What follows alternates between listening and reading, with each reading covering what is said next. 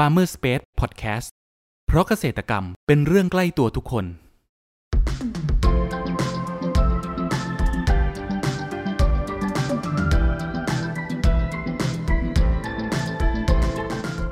สวัสดีครับ ขอต้อนรับเข้าสู่รายการพันนานารายการที่จะทำให้คุณผู้ฟังได้สำรวจ และทำความรู้จักผลผลิตทางการเกษตรชนิดต่างๆ จากการสัมภาษณ์ผู้ผลิตไทยโดยตรง วันนี้อยู่กับผมนัทนัทพงศ์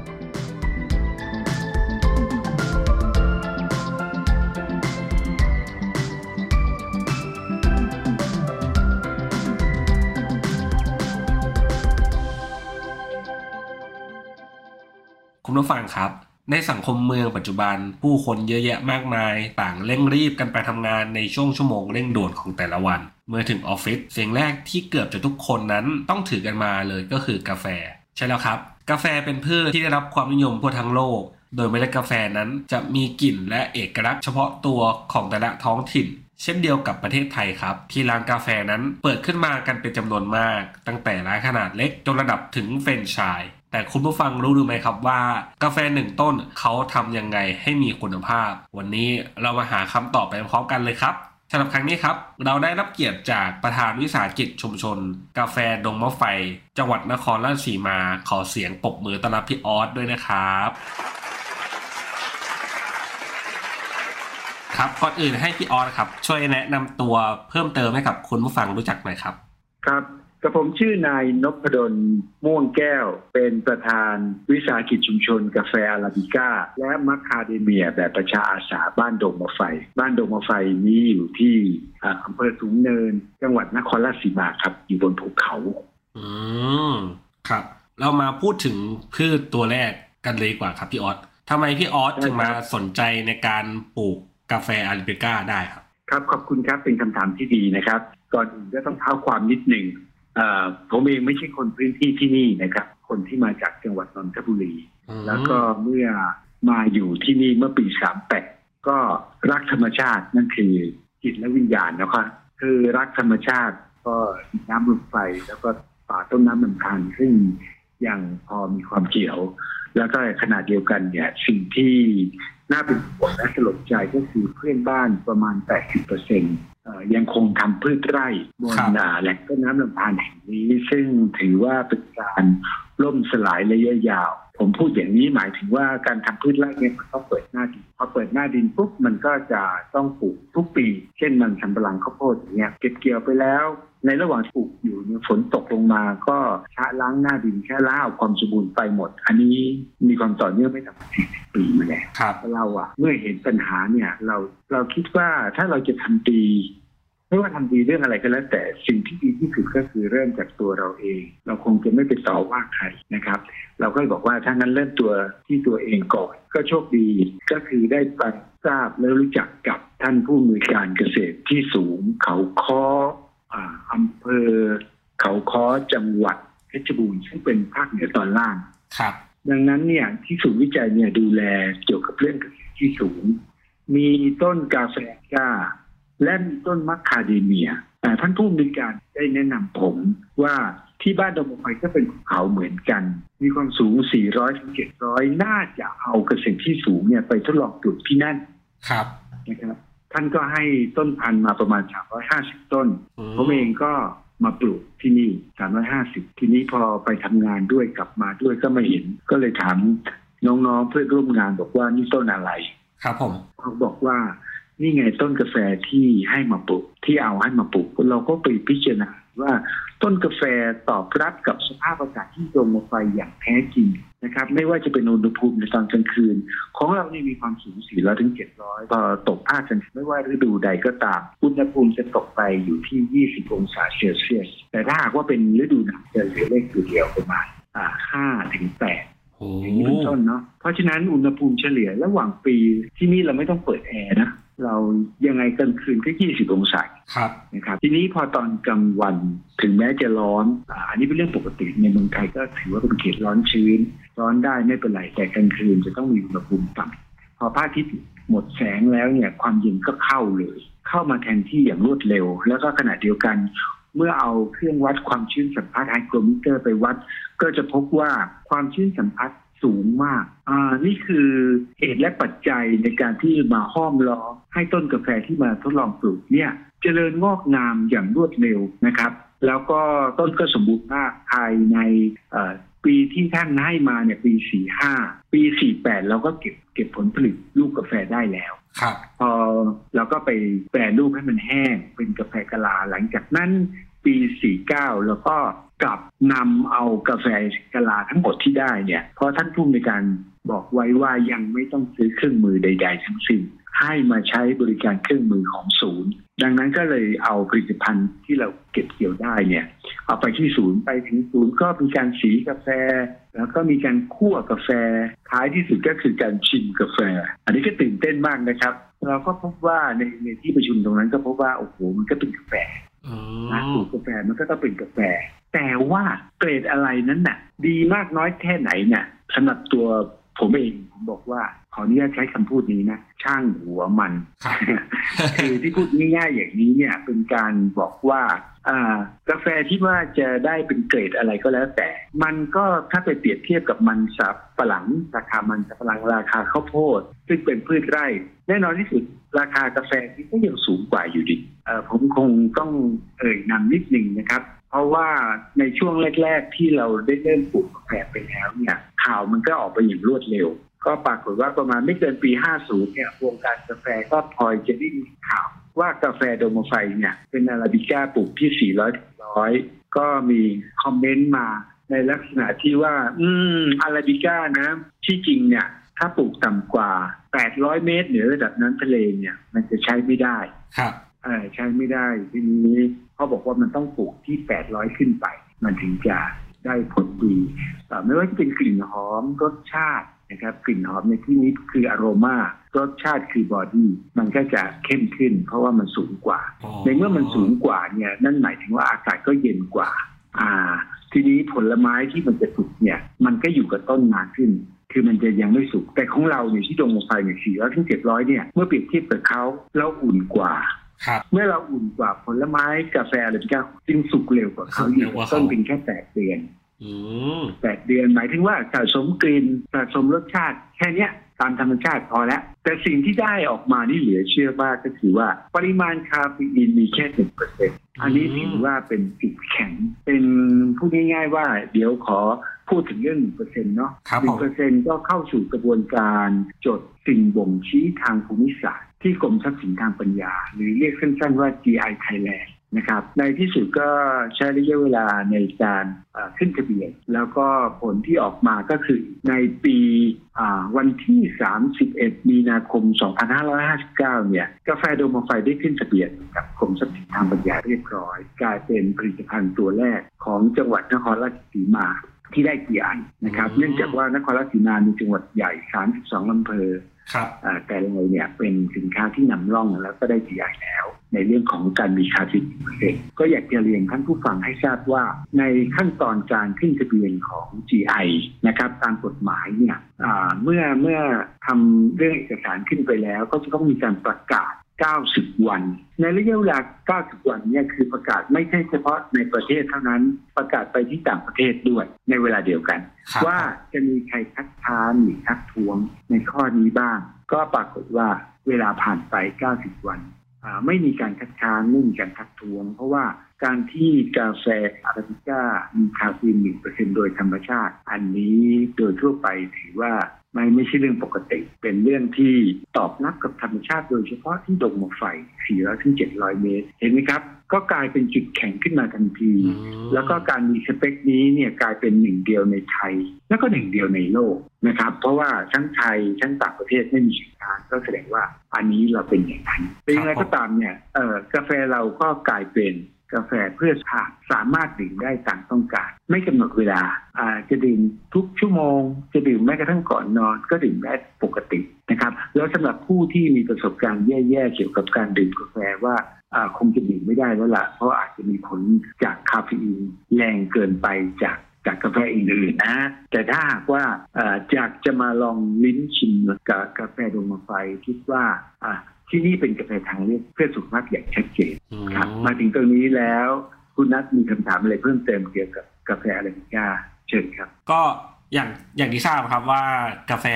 อาราบิก้าที่ปลูกบนเทือกเขาที่ดงมะไฟนะครับ อยากทราบว่ามีวิธีการปลูกนะครับแล้วระยะห่างระหว่างต้นระหว่างแถวเนี่ยครับเท่าไหร่ครับ แล้วก็ปัจจุบันนี้มีการปลูกไปแล้วประมาณกี่ไร่ครับผมครับก็เป็นคำถามที่ดีทั้งนั้นเลยอ่า ในเรื่องของการปลูกกาแฟถ้าเป็นพืชเชิงเดี่ยวนะอ่าหมายถึงว่าระยะห่างก็คือ2คูณ2เมตร พืชเชิงเดี่ยวครับแต่ในทางปฏิบัติเป็นไปไม่ได้ เพราะเนื่องจากว่ากาพืชกาแฟเนี่ยจะต้องอาศัยร่มเงา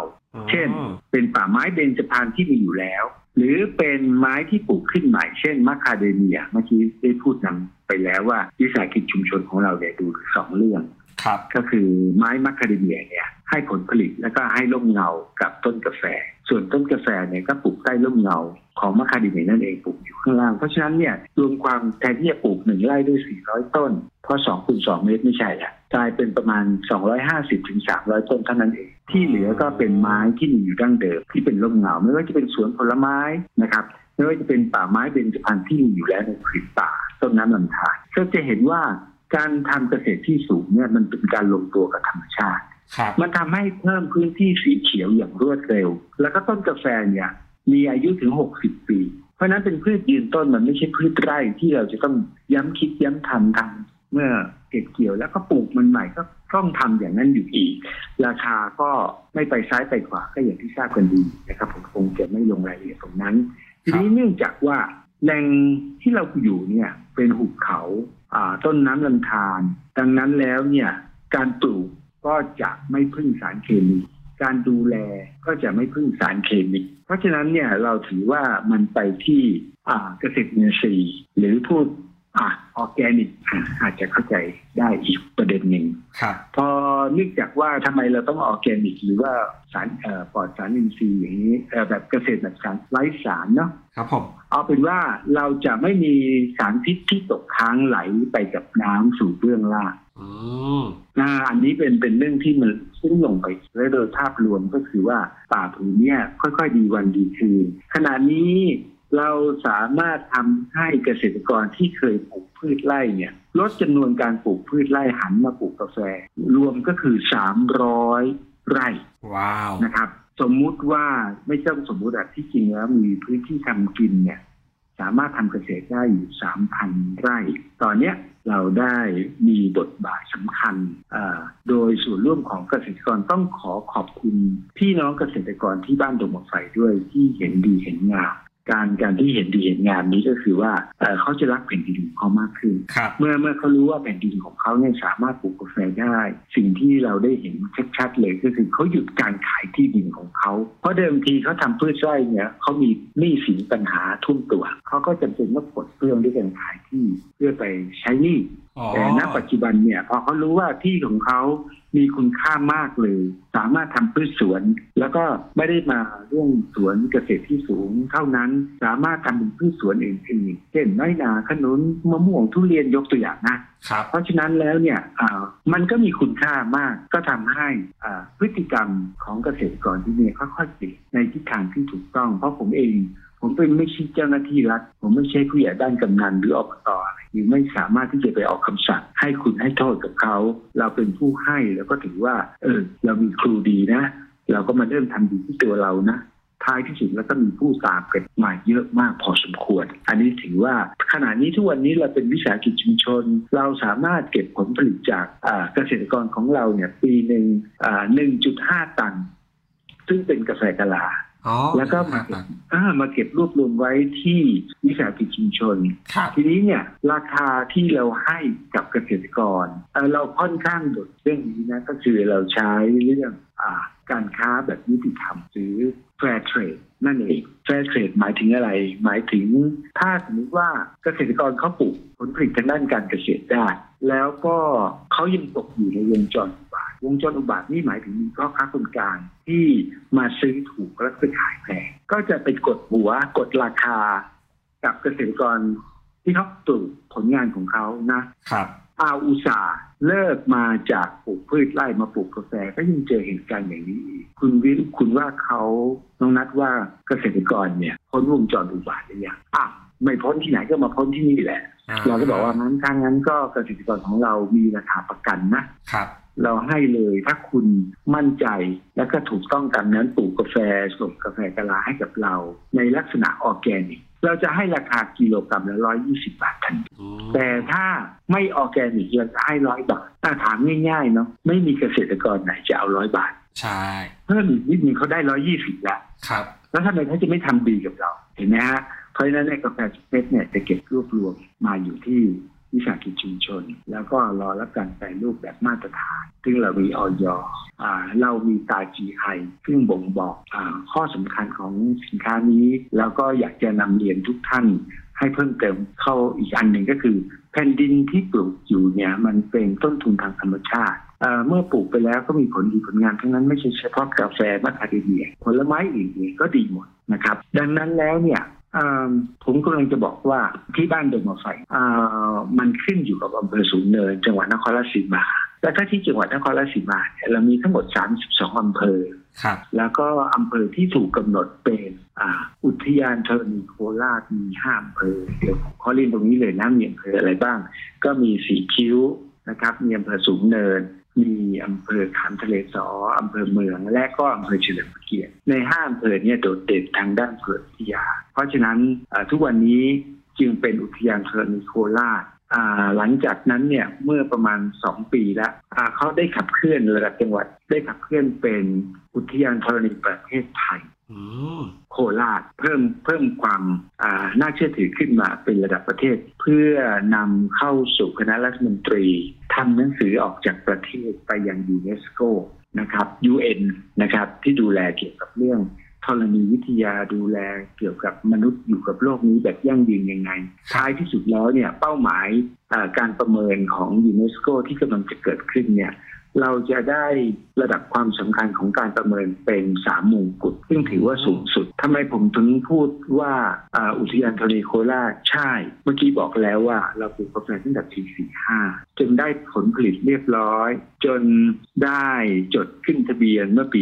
59 นะครับ ไล่ๆไปเนาะก็ปรากฏว่าปี 60 เนี่ย คณะทำงานของอุทยานธรณีโคราชเนี่ยก็เข้ามาพื้นที่เพื่อจะมาตรวจหน้างานที่แหล่งดงมะไฟ ซึ่งมีวัดป่าภูผาสูงปรากฏอยู่แล้ว แต่ปรากฏว่าอะในแหล่งเดียวกันนี้มีกาแฟซึ่งเป็นผลิตภัณฑ์สินค้า GI อยู่ด้วย เราเองก็เพิ่งทราบเหมือนกันว่าแผ่นดินที่เราปลูกอยู่เนี่ยซึ่งเรารักแล้วก็หวงแหนทั้งที่มาจากเมืองนนท์นี่นะแต่เราบอกว่ามันล้ำค่ามากเลย เพราะมันกลายเป็นอุทยานธรณีและอีกไม่ช้าคิดว่าไม่เกินอะปี65 เราจะได้เป็นอุทยานธรณีโลก เห็นไหมครับ ว่าแหล่งปลูกของเราที่ไม่ธรรมดาเลยครับผมเพราะฉะนั้นเนี่ยมันมันจะสอดคล้องอ่ามันจะไม่ว่าจะมีเรื่องสำคัญใด ๆ ที่เกิดขึ้นที่นี่ผมยอมรับเลยว่ามันเป็นสิ่งดีงามทั้งหมด เราไม่ได้มาว่าอะอันนี้ยังไม่มีเหรองั้นมาทำกันเถอะเพื่อจะให้มีขึ้นมาไม่ใช่ ทุกคนได้อาสาทำกันเต็นที่กันอยู่แล้วทำดีกันอยู่แล้ว วัดก็ถือว่าเป็นเพชรน้ำงามของทางพระพุทธศาสนาที่ผมกำลังพูดถึงวัดป่าภูผาสูง เพราะนั้นถ้าผู้คนได้มาเยี่ยมมาชิมกาแฟถึงแหล่งปลูกที่ที่ดงมาไฟก็จะเห็นแหล่งปลูกว่ามีจริงและขณะเดียวกันก็อีก 5 กิโลเท่านั้นเองตามถนนพระพุทธเจ้าที่ผ่านหน้ากับไฟดงมไฟก็จะไปถึงวัดภูผาสูง ก็อยากจะให้ทุกคนเนี่ยได้เข้าไปกราบสักการะพระเจดีย์ได้ไปเที่ยวชมธรรมชาติที่วัดด้วยนะครับ ขอบคุณครับครับ คุณผู้ฟังครับ เรามาพักฟังสิ่งที่น่าสนใจกันก่อน แล้วมาพูดคุยกันต่อในช่วงต่อไป กับ Farmer Space Podcast เพราะเกษตรกรรมเป็นเรื่องใกล้ตัวทุกคน มามามาชนแก้วกันหน่อยเฮ้ยไม่เจอกันสนานเลยอะช่วงนี้เป็นไงบ้างวะ ธุรกิจผู้เองสองคนเนี่ย เออ ของข้าก็ช่วงนี้ลำบากเลยวะแต่นี่ข้าเพิ่งได้ของดีมา นี่ไม่ธรรมดานะเว้ย เกศไชโย เขาว่าช่วยโชคลาภ ค้าขายดี เขาหากันให้ควั่กไปหมด ถ้าสนใจอะติดต่อข้าได้นะเว้ย แล้วเอ็งล่ะ ได้ข่าวว่าช่วงนี้เอ็งจัดการออเดอร์ผลไม้ให้ลูกค้าได้คล่องเลยนี่ เอ็งมีของดีอะไรปะวะ ข้าก็ไม่มีของดีอะไรหรอก ข้าแค่มีตัวช่วยที่ดี ตัวช่วยอะไรวะ ก็ตัวช่วยอย่าง Cropper ที่ช่วยจัดหาผลผลิตทางการเกษตรไง เดี๋ยว อย่าบอกนะว่านี่คือโฆษณาใช่ไหม ใช่แล้ว นี่คือโฆษณา ต่อเลยแล้วกัน Cropper ระบบที่ช่วยจัดหาผลผลิตทางการเกษตร ช่วยวางแผนการจัดซื้อ และยังสำรวจราคาผลผลิตจากเกษตรกรทั่วประเทศได้อย่างสะดวก มีประสิทธิภาพทำให้ธุรกิจราบรื่น โดยไม่ต้องพึ่งสิ่งศักดิ์สิทธิ์ใดๆ สนใจติดต่อให้ Cropper ช่วยจัดหาได้เลย โทร 093 317 1414 ย้ำ093 317 1414 อย่าลืม เรื่องจัดหาผลผลิตไว้ใจ Cropper ขอต้อนรับคุณผู้ฟังเข้าสู่ Farmer Space Podcast ในช่วงครึ่งหลังนี้นะครับ เรามาพูดถึงผลิตภัณฑ์ที่ได้จากการแปรรูปของกาแฟครับพี่ออสปัจจุบันเนี่ยครับครับผลิตภัณฑ์ที่ได้จากการแปรรูปเนะครับ มีผลิตภัณฑ์อะไรออกมาบ้าง แล้วราคาขายแต่ละตัวเนะครับ เป็นยังไง และมีช่องทางการขายที่ไหนบ้างครับ ทั้งออนไลน์แล้วก็ออฟไลน์ครับผมขอขอบคุณครับเอ่อเป็นธรรมดาอยู่เองเนาะเพราะว่าเมื่อกี้ได้พูดไปแล้วว่ามันมีความสำคัญ แล้วก็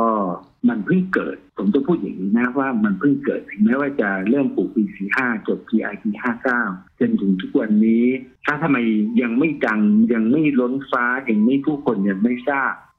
แต่ขณะเดียวกันเนี่ยเราก็ใช้ทุกช่องทางที่ที่สามารถจะทำได้พึ่งตัวเองได้นะครับ ในการที่จะนำเสนอว่านี่คือกาแฟทางเลือกเอ่อส่วนหนึ่งที่ลูกค้าได้โดยตรงก็คือผู้ที่ไปวัดภูผาสูงเมื่อสักครู่ที่ผมกล่าวไปเนี่ยครับปรากฏว่าเราอยู่กลางป่าบนเทือกเขาห่างจากทางหลวงหมายเลขสองไม่ต่ำกว่า 27 กิโลยี่หมายเลขสองนี่คือถนนมิตรภาพนะ แล้วก็หมายเลขสองสี่ที่ไปอุบลเราห่างไม่ต่ำกว่า18กิโลดังนั้นแล้วเนี่ยมันเข้ามาเรื่อยๆเข้ามาเรื่อยๆเนี่ยเข้ามาท่ามความว่างเปล่าไปขึ้นเขาหมดเลยครับแต่ปรากฏว่ามีธรรมชาติกำกับ เพราะฉะนั้นเอ่อลูกค้าเอ่อญาติธรรมที่ไปที่วัดอ้าเห็นกาแฟดงไฟแล้วขาขึ้นขาลงก็อดไม่ได้ที่จะมาแวะ แต่มันเกิดการซื้อซ้ำก็คือว่าลูกค้าต่างๆเหล่านี้เนี่ยมักจะมาวัด แล้วก็มีลูกค้าใหม่ที่มาวัดด้วยก็ปรากฏว่าผู้ผู้ที่ไปวัดป่าภูพาสุเนี่ยไม่ขึ้นก็ลงก็จะแวะที่กาแฟดงไฟก็เป็นอันว่าในในพื้นที่ในในที่แหล่งปลูกเนี่ยก็ถือว่ายังไม่ใช้ออนไลน์ออฟไลน์อะไรก็ถือว่าขายได้อ่าราคาหนึ่งหมายถึงว่าขายได้ระดับหนึ่งนะครับ ทีนี้จะต้องนำเรียนนิดหนึ่งว่าก่อน และหลัง GI ราคาผลผลิตของกาแฟดงมะไฟตอนที่ยังไม่มี GI รองรับเลยเนี่ยเราอยู่ที่ราคาประมาณ 550 บาท ซึ่งเมื่อเปรียบเทียบกับดอยตุงดอยช้างเขาเป็นรุ่นพี่เนาะก็ดอยตุงดอยช้างก็ไม่เกิน 650 บาทสมัยนั้นอ่าเรา 550 บางทีเขาก็บอกว่าอืราคานี้โดยไม่มีเหตุผลใด แต่ว่าทำไมราคาค่อนข้างแพงแต่เหตุผลต่างๆ ไม่ว่าอะไรที่พูดเรื่องออร์แกนิกเรื่องการดูแลอะไรของเราเนี่ย เราคิดว่าถ้าเกษตรกรของเราอยู่ได้ และไม่ไปกดขี่เขาผู้บริโภคก็อยู่ได้ เราผู้ประกอบการที่เป็นวิสาหกิจชุมชนก็อยู่ได้ เพราะฉะนั้นนี่คือ fair trade นี่คือการค้าแบบยุติธรรมเอาเลยนะ ทีนี้มาพูดถึงเมื่อจบสิ่งบ่งชี้ทางภูมิศาสตร์เรียบร้อยแล้ว จากราคา 550 บาทต่อกิโล น้องนัทลองทายซิว่ามันเป็นราคาเท่าไหร่น่าจะเพิ่มไป2,000สองเท่าอะครับ ตอนนี้2,000บาท โอ้โห เพิ่มไปสี่เท่าเลย คือคืออ่าเนื่องจากว่าเมื่อเมื่อกี้พูดไปหมดแล้วเนาะว่าอัตลักษณ์นี้เนี่ยมันคือหนึ่งเดียวในประเทศ แล้วก็มันหนึ่งเดียวในประเทศ เพราะฉะนั้นเนี่ยเอ่อกาแฟดงมะไฟไม่ใช่หนึ่งในบรรดากาแฟนั่นแหละกาแฟที่เราเห็นทั่วไปเรียกว่าหนึ่งในบรรดากาแฟแต่เอาแล้วกาแฟดงมะไฟเป็นไงหนึ่งเดียว นะครับครับผมคำอธิบายง่ายๆมันมันจบไปแล้วเออแล้วก็คำว่าหนึ่งเดียวแล้วตกตกลงการได้ GI เนี่ย เห็นไหมมันก็เป็นเรียกว่าศักยภาพ เป็นการรับรองสินค้า เป็นการที่เรียกว่ามีเมียมีเมื่อมีอัตลักษณ์ชัดเจน แน่นอนก็มีอำนาจต่อรองในการตั้งราคาที่เหมาะสมที่ควรพึงจะเป็นนะครับ ไม่ใช่ว่าโอ้โห ถูกเขากดขี่ตั้งแต่ผู้ซื้อละเอาไหมคุณว่าสองพันเหลือฉันให้แปดร้อยเอาปะ อันนี้อันนี้ไม่ได้นะครับอันนี้เป็นจริง ๆ แล้วเขาเป็นสินค้าพรีเมียมผู้มาซื้อต้องเข้าใจดีว่า อืม หามาก็เยอะแล้ว หาไม่ได้เลยกาแฟแบบนี้ เพราะฉะนั้นเมื่อดูราคาดูคุณภาพอ่าก็สมควร ทีนี้มาพูดถึงว่าออนไลน์ ออฟไลน์อ่าใช่มันก็จะมีหลายหน่วยงาน หลายโครงการ ก็พยายามที่จะพัฒนาว่าทำอย่างไรจึงจะให้ผล ผลิต หรือว่าสินค้าทางการเกษตรเนี่ยได้ถึงมือผู้บริโภคโดยตรงนะครับคือไม่ไปผ่านพ่อค้าคนกลางไม่ไปผ่านบริษัทยักษ์ใหญ่ห้างร้านอะไรต่างๆ เพราะนั้นเนี่ยอย่างยกตัวอย่างเท่าที่พูดมาทั้งหมด แล้วก็เข้าใจได้ว่า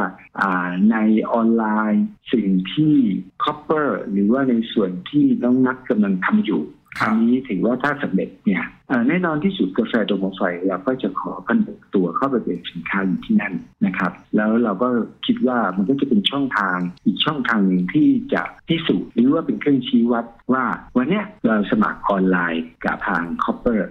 แล้วก็ให้เวลาเป็นเครื่องพิสูจน์ ต่อจากนี้ไปสามเดือนหกเดือนสิบสองเดือนมีผลอย่างไรบ้าง มีการตอบรับจากลูกค้า และลูกค้าที่ซื้อไปแล้ว ข้อสำคัญก็คือจะผมคาดว่าถ้าของดีจริงมันต้องมีการซื้อซ้ำไม่ได้เฉพาะกาแฟหรือสินค้าใดๆก็แล้วแต่ที่ทาง Cropper ได้เลือกสั่งเข้าไปผมคิดว่าทางลูกค้าก็คงจะง่ายสะดวกในการสั่งซื้อแล้วก็นอนใจในสินค้าที่ซื้อไป เพราะนั้นอีกเรื่องหนึ่งที่ผมจะกล่าวก็คือว่าที่เราทำเป็นสินค้าตอนนี้ก็คือกาแฟเม็ดคั่ว เม็ดคั่วเราบรรจุไว้สองขนาดคั่วกลางนะครับคั่วกาแฟเนี่ยมันจะมีสามระดับคั่วอ่อนคั่วกลางแล้วก็คั่วเข้มทางกาแฟโดมไฟในเม็ดขนาดของมัน แล้วก็สิ่งที่จะเหมาะสมที่สุดได้พบแล้วว่ามันคือต้องคั่วระดับกลางเท่านั้น อย่างไรก็ตามเมื่อเราคั่วเสร็จแล้วก็บรรจุพันอยู่ที่ร้อยกรัม แล้วก็อีกขนาดนึงที่ใหญ่กว่าคือห้าร้อยกรัมครับ นะครับในรูปแบบของแพคเกจิ้งที่เราได้ออกแบบไว้ แล้วก็มีตาสัญลักษณ์ในเรื่องของ GI, GI นะครับแล้วก็มีเรื่องของ Geopark ประกอบกันทำให้ลูกค้าเนี่ยมั่นใจได้ว่าอของที่ซื้อไปเนี่ยมีที่มาที่ไปนะ คือไม่ใช่พูดลอยๆขึ้นมา แล้วก็อ่าแล้วถ้าอยากจะมารู้ อยากจะมาดู อยากจะมาชมอ่าแหล่งสถานที่ผลิตใช่เลยนะครับ ก็ขอเชิญด้วยอาลองดูนะครับ ท่านลูกค้าทุกท่านครับขอบคุณนะครับครับ แล้วในความคิดของพี่ออสนะครับพี่ออสคิดว่าอนาคตของตลาดกาแฟนะครับ จะเป็นอย่างไรบ้างครับ โอเคครับอขอบคุณที่พูดถึงซองดริปนะครับซองดริปก็มาจาก กระดาษเยื่อบรรจุปิดซองนั้นเราใส่กาแฟอยู่ประมาณ 12 กรัมอันหนึ่งช็อตนี่มันอยู่ที่ 10 กรัม แต่เราก็เพิ่มให้กับลูกค้าของเราไปอีก2กรัมก็ไปเป็น 12 กรัม แล้วก็ใส่กระดาษเยื่อ แล้วก็แพ็คเรียบร้อยนะครับ ใส่ถุงฟอยล์ตัวนี้เราผลิตมาประมาณ 3 ปีแล้ว ก็ได้รับความนิยมระดับหนึ่งอันที่หนึ่ง ก็คือสร้างความสะดวกให้กับลูกค้าที่จะบริโภค ดื่ม กาแฟดงกาไฟ โดยไม่ต้องมีเครื่องชงหรือเครื่องบดเพราะในนั้นทำไว้ เสร็จแล้วเพียงแต่ว่าเราจะต้องไปทำกับข้อที่หนึ่งข้อที่สองข้อที่สามซึ่งปรากฏตามรูป เมื่อเมื่อดูรูปด้วยแล้วก็ทำตามรูปด้วย ก็จะเข้าใจอ๋อทำแบบนี้นี่เองนะก็จะได้กาแฟดีออกมา ซึ่งก็แล้วแต่ผู้บริโภค ถ้าเติมน้ำตามช็อตที่ให้ไว้ก็จะกลายเป็นเอสเปรสโซ่แต่ถ้าเติมน้ำสองที มันก็จะกลายเป็นอเมริกาโน่ขึ้นมา โดยที่กาแฟดงโมไฟมีข้อจุดเด่นนะครับ ไม่ได้เรียนตอนต้นก็คือว่าเราเหมาะสำหรับที่จะเป็นกาแฟดำ ดื่มดื่มโดยปราศจากครีมและน้ำตาลครับ อันนี้เหมาะมากนะครับ แล้วก็รสชาติกลิ่นอะไรต่างๆนี่ลงตัวดีอยู่แล้ว เพราะฉะนั้นการสร้างตัวเนี้ยตัวกาแฟดริปที่เป็นซองก็ถือว่าเป็นการตอบโจทย์ เพราะว่าลูกค้าอีกเรื่องหนึ่งก็คือว่ามันเป็นของแห้งสามารถนำไปต่างประเทศได้ สมมติกรณีที่ต้องเดินทางไปหนึ่งอาทิตย์สองอาทิตย์หนึ่งเดือนนี่นะ ก็สามารถซื้อกาแฟพวกนี้ไป แล้วก็ผ่านเอ็กซเรย์โดยไม่เป็นของเหลวก็ไปได้แล้วเข้าไปถึงต่างประเทศก็ไม่ต้องไปนั่งควานหาว่ากาแฟดีที่ไหนเพราะเรามีกาแฟของเราติดตัวมาตั้งแต่เมืองไทยแล้วนะครับ แล้วก็สินค้าตัวนี้ที่กำลังพูดถึงเนี่ยในการประชุมครั้งใหญ่ครั้งหนึ่งของ geopark ที่เมืองจีอาเซียคเนนะครับ ก็ปรากฏว่าทางกาแฟดงมะไฟเนี่ยได้สนับสนุนให้เอากาแฟตัวนี้เนี่ยเอาไปเป็นของที่ระลึก นะครับให้กับคณะ committee หรือคณะกรรมกรรมการของยูเนสโกและผู้ประเทศที่เกี่ยวข้องในเอเชีย ได้ชิมกันแล้วนะครับ เพราะฉะนั้นเรื่องกาแฟดงมะไฟเนี่ยมันไม่ใช่แค่ในประเทศแล้วล่ะมันไปต่างประเทศด้วย แต่มันค่อยเป็นค่อยไปครับ แล้วก็ถามว่ากระแสของร้านกาแฟในอนาคตจะเป็นอย่างไร อันนี้ความคิดเห็นส่วนตัวของผมนะครับ ว่าส่วนใหญ่แล้วเนี่ยพอเราพูดถึงร้านกาแฟ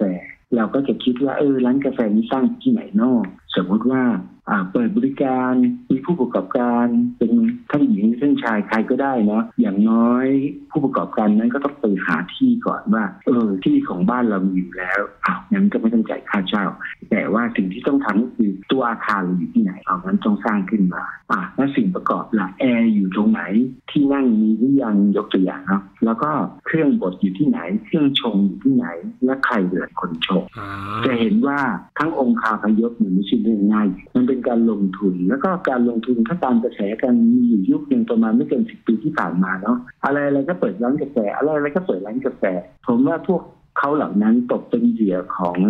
ร้านขายอุปกรณ์เครื่องชง เพราะเขาก็ยินดีที่บอกว่าอ้าขายเครื่องนี้เครื่องนี้สนับสนุนเครื่องนี้เครื่องนี้เสร็จแล้วเนี่ยหมดหน้าที่เสร็จแล้วก็ได้เงินเรียบร้อยแล้วครับแต่ผู้ที่ประกอบการที่ซื้อเครื่องต่างๆ เอาไปติดมือมีการลงทุน ถามว่าอีกกี่ปีจะสามารถคืนทุนได้เนอะค่อนข้างยากเลยใช่ไหมอ่าใช่ถ้าใช่มีกาแฟที่ไม่ดีด้วยยิ่งค่อนข้างยากใหญ่เลย คำว่ากาแฟไม่ค่อยดีหรือหนึ่งในบรรดากาแฟ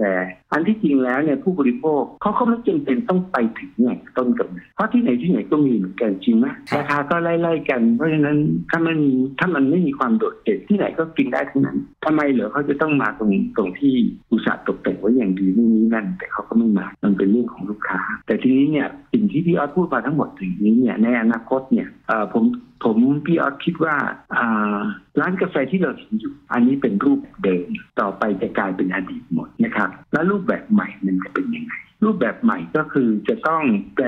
อ่าแปลรูปกาแฟ ซึ่งอยู่ในรูปกาแฟเม็ดคั่วเม็ด แล้วต้องไปบดต้องไปชง มันก็สุนทรีดีนะ แต่ว่ามันจะค่อนข้างยุ่งยากอะเออถ้าไม่ใช่คอกาแฟจริง ๆ เนี่ย จะบอกว่าอือหือจะกินกาแฟทั้งทีท้ายที่สุดก็บอกว่าไม่พ้นทรีนวันเอาแค่นี้ก็ได้ เวลาก็ไม่มีอะสะดวกดีแล้ว แต่ปรากฏว่าคุณภาพของกาแฟเหล่านั้น มันก็คุ้มค่ากับเงินที่จ่ายไปอะเพราะว่ามันมันถูกครับและอย่างหนึ่งมันมีผลต่ออะไรยังไง ก็จะไม่วิจารณ์ตรงนี้ ก็ให้ผู้บริโภคเนี่ยได้ตัดสินใจเอาเองขณะเดียวกันเนี่ยกาแฟดงมาไฟก็ใช่ เราต้องตัดเอาคนซึ่งเป็น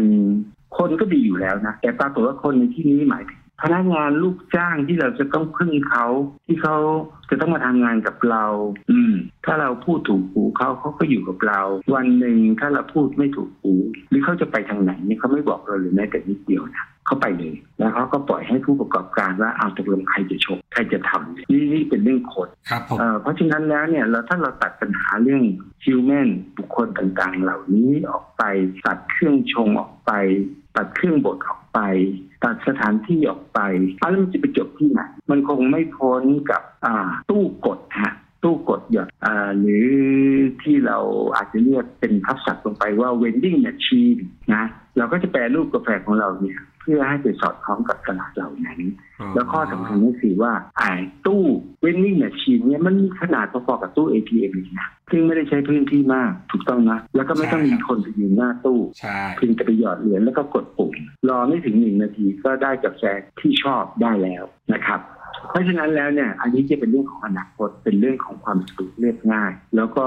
กลยุทธ์เหล่านี้เนี่ยเห็ นได้ชัดเลยว่า เป็นการเอาอุปกรณ์ตัวนี้เข้าไปอยู่ในชุมชนของเขา เข้าไปอยู่ในที่ทำงานของเขา เข้าไปอยู่ในองค์กรของเขา โดยที่พวกเขาเมื่อนึกอยากจะดื่มก็มาแค่มากดไม่จำเป็นต้องไปห้าง ไม่จำเป็นต้องไปปั๊มน้ำมัน ไม่จำเป็นต้องไปร้านกาแฟใช่ไหมเวลาที่จะไปร้านกาแฟไปปั๊มไปห้าง เพื่อจะไปกินกาแฟแก้วเดียวกว่าจะไปกว่าจะมาพอดีกันที่จอดรถอีก ใช่ครับเวลาทั้งนั้น เพราะฉะนั้นแล้วเนี่ยชีวิตมันต้องเปลี่ยนไป แต่ว่าคันว่าจะเป็นลักษณะเหมือนซีวันเฉยๆ มันก็ไม่ใช่ มันต้องเป็นกาแฟชั้นดี ผู้บริโภคต้องมองยี่ห้ออะไรนะครับ อย่างอย่างถ้าว่ากาแฟเดนมาไฟตอนนี้เรากำลังเข้าสู่การพัฒนาเพื่อไปที่เครื่องตู้กดหยอดหยอดเหรียญ ครับแล้วก็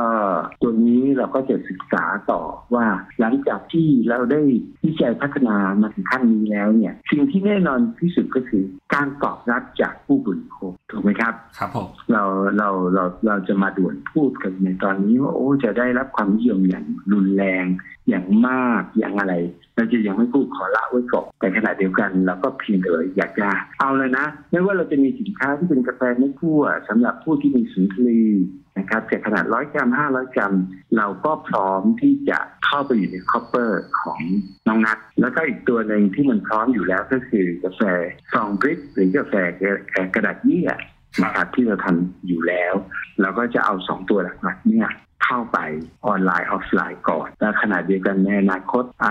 สำหรับลูกค้าที่มีการติดต่อสื่อสารกับ Cropper ก็จะพบว่ามันจะมีช่องทางอื่นๆที่ทางแอดมินของ Cropper นี่ก็จะต้องสื่อสารลูกค้าในกลุ่มของตัวเองเนี่ยได้รับทราบได้รู้ว่าปัจจุบันไปที่ไหนแล้ว แล้วมีสิ่งที่สิ่งทำอะไรบ้างแล้วนะครับ ก็ก็ฝากไว้ด้วยและการหวังใจเป็นอย่างยิ่งว่าลองมาชิมกับกาแฟที่มีคุณภาพนะครับ แล้วก็ไปตัดสินใจเอาว่าใช่หรือเปล่าครับผมนะครับครับ อ่า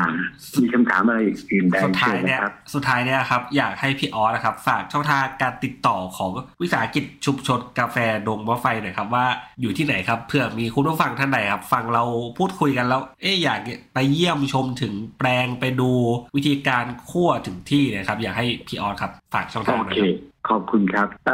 ทีนี้ขอบคุณนะเอาเป็นว่าง่ายๆเนาะมากาแฟดมไฟเข้าไปที่ Google แล้วก็พิมพ์คำว่ากาแฟดมไฟอ่ามันก็จะบอกเลยว่าอยู่ตรงไหนนะครับ แล้วทีนี้เนี่ยมันมันจะบอกโลเคชันสถานที่ตั้งแล้วก็แน่นอนที่สุด หรือจะพิมพ์คำว่า วัดป่าภูผาสูง มันก็จะปรากฏด้วยกันทั้งนั้น เพราะว่ามันมันอยู่ใกล้กันแล้วก็สถานที่ก็ถือว่าเป็นที่ที่มีคนมาเยอะนะครับ เพราะฉะนั้นการกดเข้าไป อ่านี่ก็อย่างน้อยก็ถึงพูดถึงว่าไม่เคยมาเลยเนาะอธิบายไปมันจะอยู่ตรงไหนมันก็ยังไม่ชัดเจนแต่พอกด Google เนี่ยมาถึงมาถูกหมดเลย ครับผมแล้วก็สำหรับเบอร์โทรศัพท์นะครับที่จะให้ไว้ก็คือ อ่าลองดูนะพร้อมนะศูนย์เก้าห้าเก้าเก้าเจ็ดห้าสามสามแปดอันนี้เป็นเบอร์ส่วนตัวนะครับ แล้วก็ส่วนใหญ่ก็จะมีลูกค้ามากจำนวนหนึ่งทีเดียว ที่ที่มีเบอร์นี้แล้วก็สามารถสั่ง แล้วผมก็ไปส่งโลจิสติกเขาแยกเอ่ยนามเช่น Kerry Flash หรืออะไรต่างๆเหล่านี้นะ ก็ลูกค้าก็จะ happy เพราะว่าภายในสองสามวันเท่านั้นแหละ การโอนเงินก็ง่าย การได้ของก็รวดเร็วนะก็ถือว่าทุกอย่างเนี่ยมันประกอบกันในยุคนี้แล้วก็ถือว่าเราโชคดีที่อยู่ในยุคเทคโนโลยี แล้วก็การขนส่งเอ่ออย่างไรก็ตามเดี๋ยวนะพูดถึงอ๋อเข้าไปดูที่เว็บไซต์ เว็บไซต์ก็สามารถเข้าไปที่ w w w แล้วก็สะกดเป็นภาษาอังกฤษตรงๆ ดงมากไฟ coffee.com ข่าวนี้แหละจะเห็นก้นบึ้งของกาแฟดงมากไฟทั้งหมด นะครับ เพราะว่าสิ่งที่พูดไปเมื่อเนี่ยตั้งแต่ต้นจนถึงตอนเนี้ยครับมันไม่ได้มันไม่ได้สิบเปอร์เซ็นของของในเว็บไซต์เลย มันไม่ได้ห้าเปอร์เซ็นที่ซ้ำไป แต่อย่างน้อยก็ถือว่าเป็นข้อมูลที่สามารถที่จะนำเสนอให้กับผู้ติดตามผู้สนใจ ผมก็ยินดีนะขอบคุณทุกท่านนะ ที่ได้ติดตามรายการสดของทางคอปเปอร์ โดยคุณนัทแจกกำลังทำรายการอยู่ ครับก็ขอบคุณทุกคนนะครับ ก็หวังใจเป็นอย่างยิ่งว่าก็คงจะได้มีโอกาสให้เกียรติบริการสินค้ากาแฟดงไฟนะครับ ขอบคุณครับครับ ครับคุณผู้ฟังวันนี้นะครับ พวกเราก็ได้รับสาระความรู้มากมายนะครับ เกี่ยวกับการปลูกกาแฟการดูแลระหว่างปลูก จนกระทั่งเก็บเกี่ยวและขายให้กับผู้บริโภคนะครับหวังว่าจะเป็นประโยชน์ให้กับคุณผู้ฟังไม่มากก็น้อยนะครับสำหรับครั้งนี้ครับขอขอบคุณพี่ออสจากวิสาหกิจชุมชนกาแฟโนโวไฟจังหวัดนครราชสีมามากนะครับ ขอบคุณครับครับขอบคุณครับ สวัสดีครับ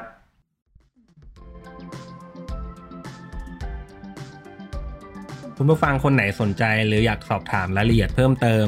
สามารถแสดงความคิดเห็นผ่านช่องทางที่คุณผู้ฟังกำลังรับชมอยู่ได้เลยนะครับ หรือหากใครสนใจหาซื้อผลผลิตทางการเกษตร จากฟาร์มเกษตรกร ก็สามารถติดต่อเราได้ที่เบอร์ 0933171414 แล้วพบกันใหม่กับ Farmer Space Podcast ใน EP ถัดไปเร็วๆนี้ เพราะเกษตรกรรมเป็นเรื่องใกล้ตัวทุกคน สวัสดีครับ